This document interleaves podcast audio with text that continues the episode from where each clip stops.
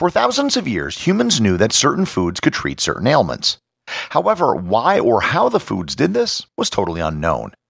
It wasn't until the 20th century that researchers discovered exactly what chemicals were in food that prevented and cured many diseases.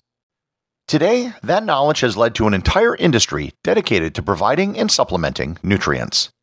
Learn more about vitamins, what they are, how they were discovered, and what happens if you lack them in your diet on this episode of Everything Everywhere Daily.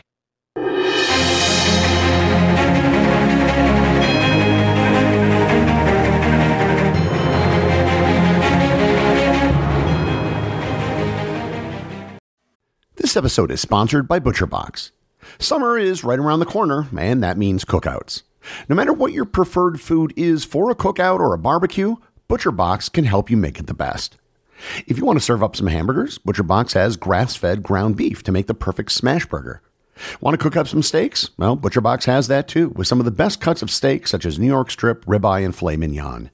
Do you like grilled chicken? Well, ButcherBox has some of the best pasture-raised chicken that you will find anywhere.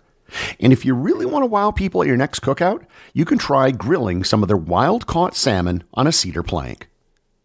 Sign up at butcherbox.com slash daily and get a special deal.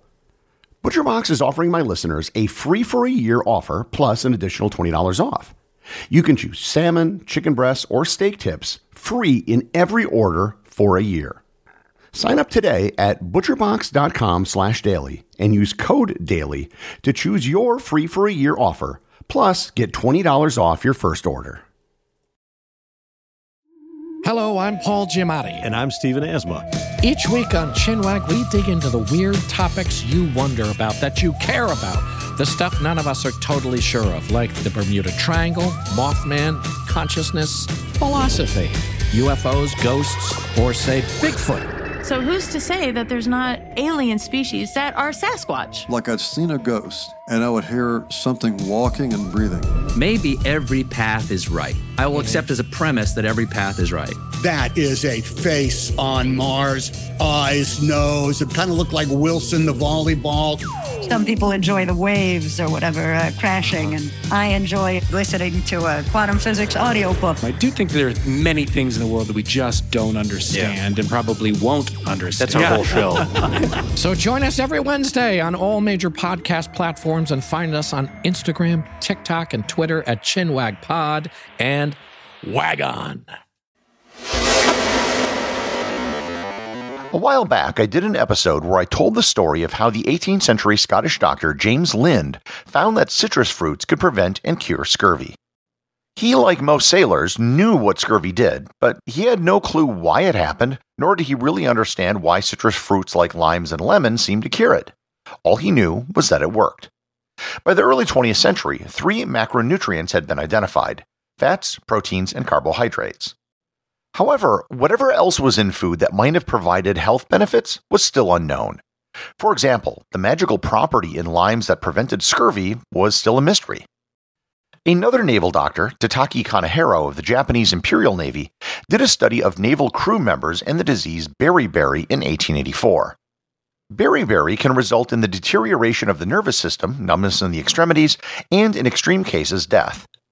Kanehiro noted that beriberi only affected the low ranking sailors on his ship and not the officers. The difference, he thought, was in the diet. Low ranking sailors only ate rice, whereas officers ate more varied meals. He received approval to run a test on the diet of crew members on two different ships. On one ship, the crew ate only white rice, whereas on the other, they ate a variety of foods, including rice. On the ship that ate only rice, there were 61 cases of beriberi and 25 were fatal. On the ship that had a varied diet, there were only 14 cases of beriberi with no deaths. The issue of beriberi was a far more serious problem in Asia than it was elsewhere in the world. Japanese researchers kept investigating the problem, and in 1910, the chemist Umetaro Suzuki isolated a compound found in the bran of rice that he called a aberic acid. It was later dubbed thiamine. It was the first vitamin to be discovered. Not long after, the English biochemist Frederick Hopkins proposed that there were things in food beyond the three macronutrients, which he called accessory factors. Many researchers didn't take note of Suzuki's discovery because of the problems with the translation of his research paper. In 1912, the Polish researcher Casimir Funk isolated a nutrient that he considered to be an anti beriberi nutrient. He initially dubbed his new nutrient vitamine, but it was later changed to niacin. Vitamine came from the words vital and amine, which is a type of chemical. Vitamine soon became synonymous with all the accessory factor chemicals, not a single one, and it was changed to vitamin when it was found that not all the essential chemicals have an amine part. So, what is a vitamin? Vitamins are essential organic nutrients necessary for metabolism that are found in food. And here I need to explain what an essential nutrient means because the word is a bit misleading.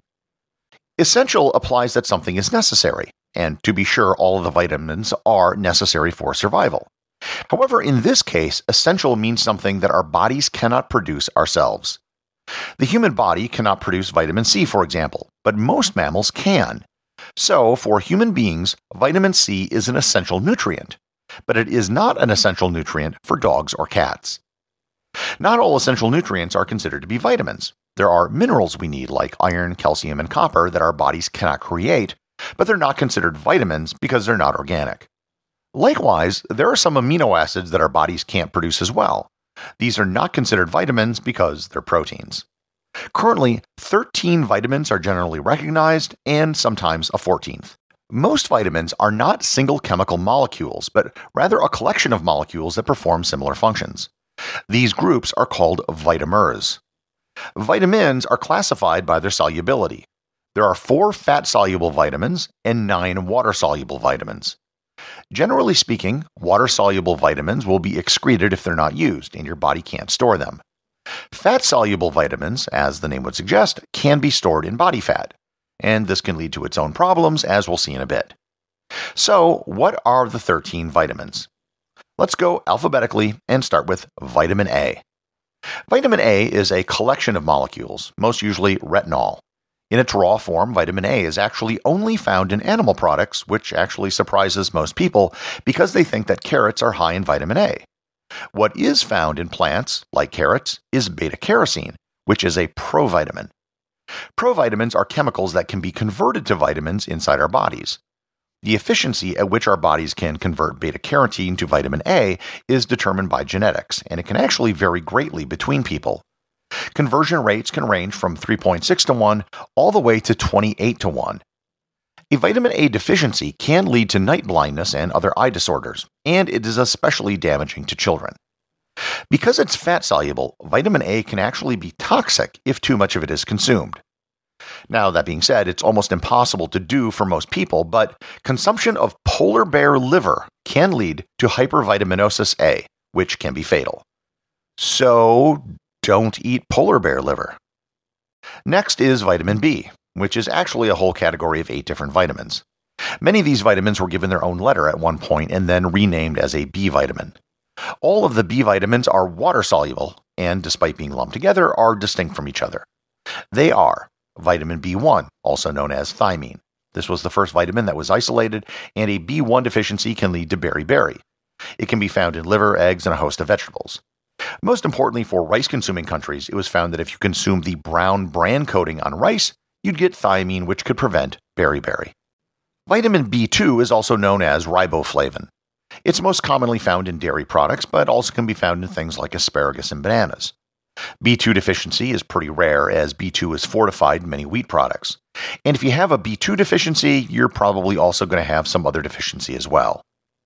Vitamin B3 is known as niacin. It's found in a variety of foods, but is notably lacking in corn. A B3 deficiency is known as pellagra, which can result in very nasty skin lesions. It was actually kind of common in South and Central America due to their high corn diet. Today, it can be found in poor countries, in refugees, and people with alcoholism, and it was actually very common in prisoners held in Soviet gulags. Vitamin B5 is known as pantothenic acid. A deficiency of B5 is known as paresthesia, and its primary symptoms are feelings of pins and needles on your skin as if your arm or leg fell asleep. Vitamin B6 is a collection of molecules, most commonly pyridine. Vitamin B7 is known as biotin, most commonly found in eggs and peanuts. Vitamin B9 is known as folic acid or folate. Folates and folic acid are extremely important during pregnancy, and a deficiency can cause birth defects. Finally, there's vitamin B12. B12 is probably the most chemically complex molecule of all the vitamins. It was synthesized in 1972 in a process so complex that it isn't even commercially viable. B12 is unique because it cannot readily be found in any plants. The only natural sources come from animal products. B12 deficiency is known as pernicious anemia, and it's a serious problem in many vegetarian and vegan communities as it requires artificial supplementation. Pernicious anemia can result in irreversible brain and nerve damage. If you've ever seen enriched flour, it's usually enriched with B vitamins. Vitamin C is next, and as I've mentioned, I've previously done an entire episode on it and scurvy. And unlike other vitamins, there's only one chemical version of vitamin C. The role of vitamin C is to help create collagen, which is one of the most important proteins in your body. It literally helps connect your tissue, which is why scurvy is so painful. You literally fall apart. Vitamin D is considered a single vitamin, even though, unlike other vitamins, its vitamins are listed separately as vitamins D1 through vitamins D5. Vitamin D is found in food, but it can also be produced by our skin when it's exposed to sunshine. Vitamin D is fat soluble, and a severe vitamin D deficiency is called rickets. Rickets is uncommon in developed countries today, but it was much more common in the ancient world. It usually affects children and can result in deformed bones. A general vitamin C deficiency is probably the greatest deficiency problem for any vitamin today. It's mostly because people spend more time indoors and don't get as much sun exposure as they used to. Low vitamin D levels have been linked to a whole host of medical problems, including increased incidence of cancer, heart disease, ADHD, and increased COVID 19 mortality. Vitamin E is an important antioxidant that's found in many grains and seeds as well as in seafood. Vitamin E deficiency is extremely rare given the prevalence of seed oils in the world today. The last vitamin is vitamin K. There are two variants of K, K1 and K2. K2 is like B12 in that it's not found in plants. The main problem of vitamin K deficiency is the inability for blood to coagulate. I've really just given a cursory overview of each of the vitamins. You could probably write an entire doctoral dissertation on each one. There's a lot to unpack for each vitamin with the various sources of each vitamin, the bioavailability, and the effectiveness of different vitamins, as well as a host of other issues. Now, if you were paying attention, you might be wondering where vitamins F and G are. They go in alphabetical order and then they jump from E to K. Vitamin F was used for the essential fatty acids alpha linoleic acid and linoleic acid. However, it was determined that they weren't really vitamins, so they were recategorized as fats. They're still nutrients you need to get through food, but they're just not called vitamins. Vitamin G was the original name given to riboflavin, which is now called vitamin B2. In fact, many of the B vitamins were given alternative names originally. For example, biotin was vitamin H. I mentioned before that there's sometimes a 14th vitamin on some lists. The 14th vitamin is occasionally given the name vitamin J, but it's more commonly called choline. Choline is essential, but it behaves a bit more like an amino acid, which is why it usually isn't listed as a vitamin. Vitamins have become big business. The global dietary supplement industry was estimated to be $151.9 billion in 2021, which included all supplements, not just vitamins. There's been a lot of debate in health and nutrition circles about how effective vitamin supplements actually are. Some claim they're absolutely essential, and there are others who say that they are useless. I am not a health expert. This is not a health podcast. But from the research I've seen, there tends to be two things most people would agree on. Even if supplements don't do much good, they also probably don't do much harm. Second, you are usually better off getting the nutrients you need from food. Natural nutrients from meat, fruits, and vegetables will almost always be more bioavailable, meaning that they're easier for your body to absorb and use. The discovery of vitamins was one of the greatest advances in medicine in the 20th century. 17 different people received Nobel Prizes for their work, either directly or indirectly, on the discovery of vitamins. Thanks to our knowledge of vitamins, we now know not only what to eat, but what it is in our food that makes us healthy.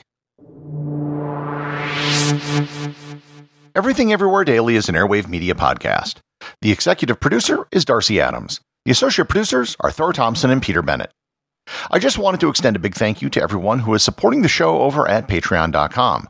I have show merchandise available there, including hoodies, t shirts, and stickers. Plus, it really just helps me get this show out every single day, including, of course, weekends and holidays. Remember, if you leave a review or send me a boostagram, you too can have it read on the show.